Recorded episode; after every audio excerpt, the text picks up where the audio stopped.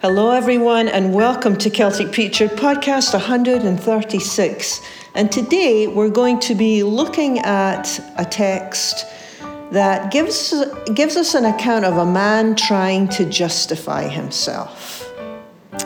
He doesn't want to be wrong, and he certainly doesn't want Jesus to be right.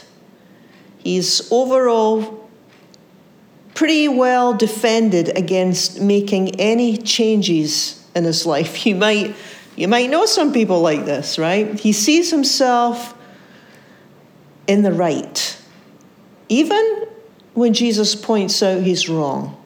I mean, how common is this, really, when you think about it? The need to be right, to not take a correction.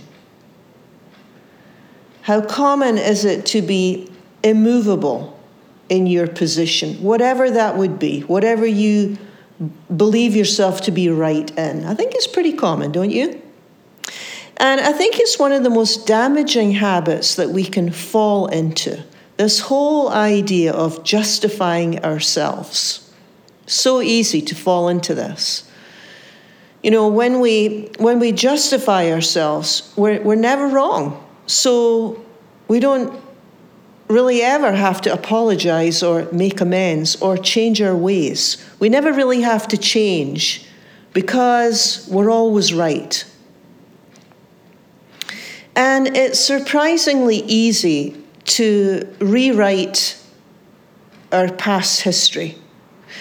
You know what I mean? It's like, it's very easy to rewrite past conversations or actions or things you said, and sort of downplay everything that puts us in the best light possible.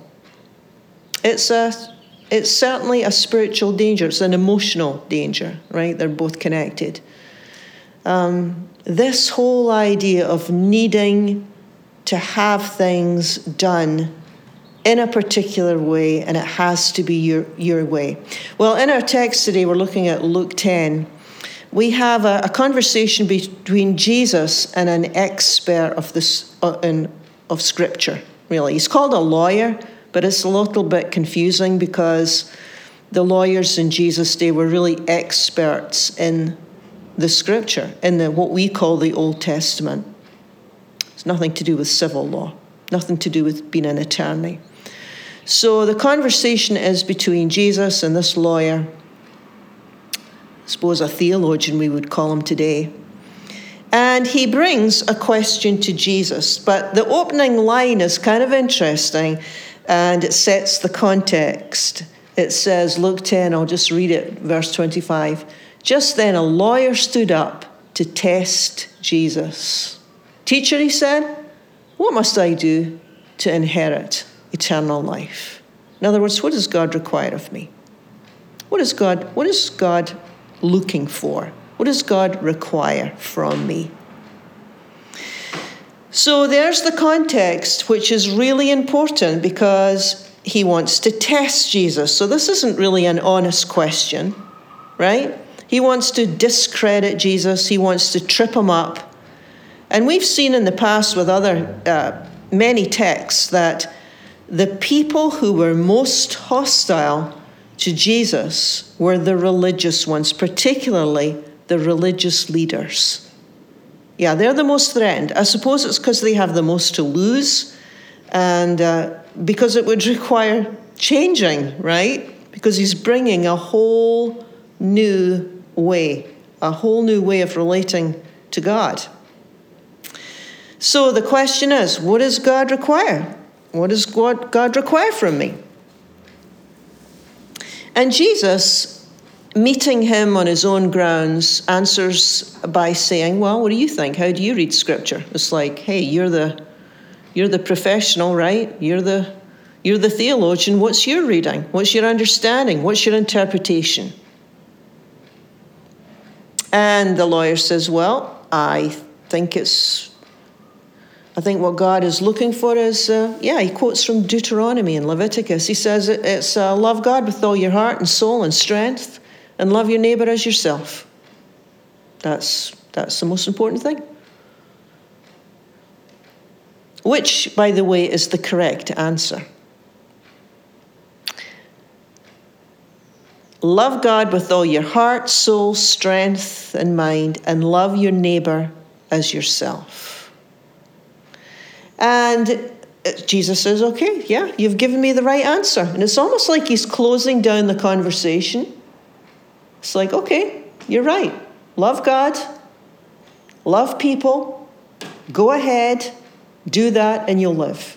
Well, that doesn't sit too well with the lawyer. This doesn't sit too well with the expert on the scripture, because it's a lot easier to say this. It's a lot easier to quote this, right, than actually do it. I mean, who in the world can love everyone, right? So he says to Jesus, well, and this is the line that sort of caught my attention this time, verse 29. Wanting to justify himself, he asked Jesus, who do you mean by neighbor? In other words, he's looking for a loophole. It's like, okay, I know that God expects us to love people. I know that God expects me to, love people like I love myself, like I look after myself. But let's just narrow this down. Otherwise, it's going to be impossible, right? Let's just narrow this down. What do you actually mean, Jesus, when you say, we're to love people and, love our neighbor as ourselves? What do you actually, who is that? Who are you talking about? And it's at this point that Jesus tells the parable of the Good Samaritan. Now, it is one of the most well-known parables, but he doesn't get into any more discussion, really. He starts by, he answers by giving a parable. And very briefly, the parable is that a man is robbed and he's beaten up and he's left for dead by the side of a ditch. And two religious professionals who work at the temple walk past and do absolutely nothing. A third man walks past, and this particular man is from Samaria. Now, that doesn't mean anything to us at all, but ancient Jews hated ancient Samaritans. There was a lot of racial tension. There was a lot of religious tension. I mean, they really had nothing to do with one another. And the parable is that the Samaritan stopped to help this poor man lying in the ditch.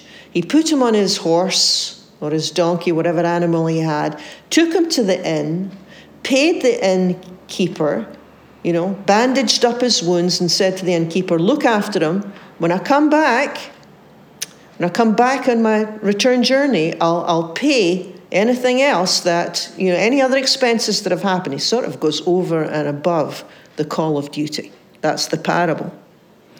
And Jesus says, okay, at the end of the parable, Jesus says, which of these three do you think was a neighbor to the man who fell into the hands of the robber? Who do you think the neighbor was? Who did the right thing? And the lawyer says, well, the one who stopped and helped. The one who stopped and helped. He couldn't even bring himself to say the Samaritan. He'd probably have to choke that out. But he says, well, okay, the answer is, I guess, the one who stopped and helped. It's like, yeah. Two religious ones walk past and ignore him. Don't want to be involved. They know that God wants us to learn to love others as ourselves. They know that, right? That's their job, to know the scripture. I'm sure they both have very good reasons for not getting involved, right? Maybe they're not cold-hearted. I don't know. Maybe they're scared. I mean, maybe they're scared they'll be robbed also.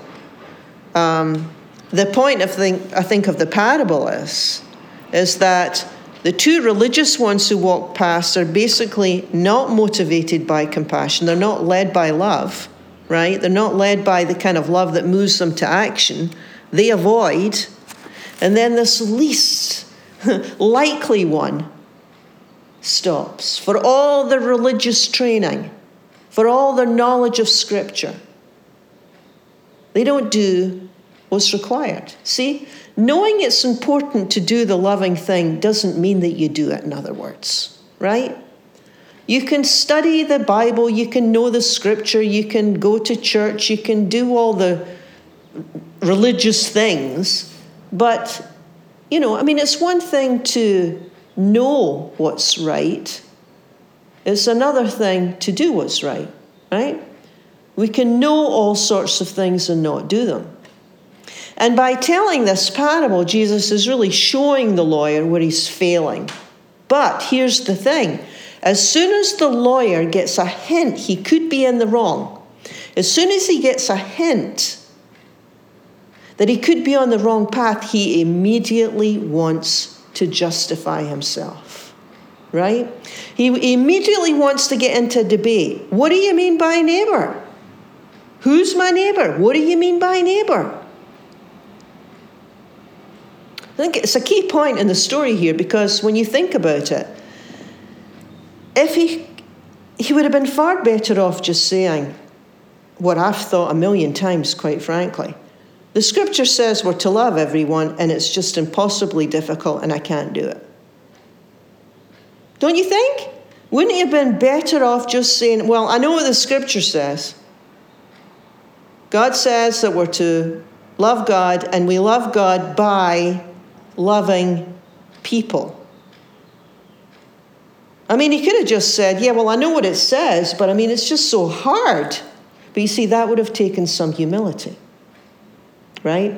That would take some trust to say that to Jesus. That would take some vulnerability, because you would have to admit that you would have to have the courage to admit that you failed, right? And that you're wrong. Now, that would have actually put him in a far, far better position. But he doesn't do that. What he does is, and this is the temptation for everyone, he rushes to justify his action. The religious expert in this text, he knows all the right answers, he just couldn't live it. Right? So his faith was like a do-it-yourself project. Now, a lot of people view following Christ as a do-it-yourself project, and it's actually nothing about that at all. I mean, if we could do it all by ourselves, why would we need Christ in the first place when you think about it, right? That's why they call him Savior. What am I getting saved from? Yeah, what am I getting saved from? Why is he called Savior? Well, I think we're getting saved from ourselves. Yeah, his faith was, you know, just keep doing your best and trying harder. He knew God's way. He knew it was the way of compassion intellectually. But, you know, he knew that at the beginning of his encounter with Jesus. He knew all this at the beginning of the parable, just like we know it. So I don't think Jesus told the parable of the Good Samaritan to tell him something that he already knew. It's the same for us. If you do a quick reading of the parable of the Good Samaritan, if you just read through it quickly, you'll think, oh, it's like this morality story that tells me to be good to everyone. Well, you don't really need a parable to learn that, right? Because you already know that. Jesus doesn't need to give you a parable to tell you that it's important to love people. I mean, parables really, they tell us something either we don't know, they tell us something that we've never known, or they tell us something that we've forgotten. They tend to not just repeat things that we already know, right? We don't need anybody telling us you're supposed to love people. You're supposed to care for people. That doesn't make any sense, right? We don't need people telling us love is important to God. We know that. I think what the parable shows the lawyer is that you're failing. You're failing. You're not living the way you were designed to live. So you're pretending, in other words. I think indirectly Jesus is saying, you know what, you can't really do this by yourself. It's kind of like all the teachings of Jesus are impossibly difficult if you really understand them. All of them.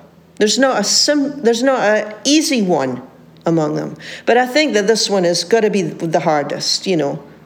Just this blanket statement of, yeah, I care about people. It's like everybody, yeah. I mean, really, when you think about that. Well, Jesus had this saying, it's like a camel going through the eye of a needle. Yeah, it's like, it's not going to happen, people. It's not going to happen without God's help. If we could change ourselves and be more compassionate, we would have already done that.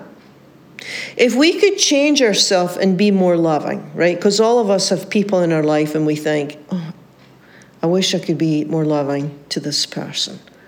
Or I wish I could be more loving to this group or whatever, right? We all have people. We all have people that it's very difficult for us to like, let alone care for. If we could change ourselves and be more caring and more concerned, we would have already figured that out by now. So I don't really think that we need the parable of the Good Samaritan to remind us that love is important to God. But we might need the parable to remind us there's no way we can live this way without the help of God. Yeah, it's not a do-it-yourself project following Christ. It's nothing. It's not just like, you know, another hour of therapy. It's more of a. I suppose the easiest way to think about it is, it's certainly relational. I mean, Jesus would say, lean on me. My yoke is easy, my burden is light, meaning we're in this together. You're not going to be able to love people you don't like, or love people who hurt you, or love people who disappoint you. It's just not going to be possible. I mean, it's like a camel going through the eye of a needle. The only way it could ever be possible is if God comes to us and helps us. That's the only way. Yeah, I mean, that becomes the prayer and the heart cry, basically. It's like, God, there is no way I can love this person. Or there's no way I can care about this person unless you come and help me and give me insight into that person, into me, into that situation, whatever it is. Yeah, well, we're never ever meant to carry these burdens alone. All of the teachings of Jesus are meant to be done hand in hand with Christ, with the Holy Spirit, helping us every step of the way. And that becomes the prayer and that becomes the heart cry. So when you hear these parables or you hear these teachings that somehow feel way beyond you, it's like, I don't think I can do this. It's like, yeah, you're right, you can't. You can't do it. You can't do it by yourself. And that's why you need a Savior. Well, thank you for joining me. You have been listening to Celtic Preacher. Join with me again next week for another episode.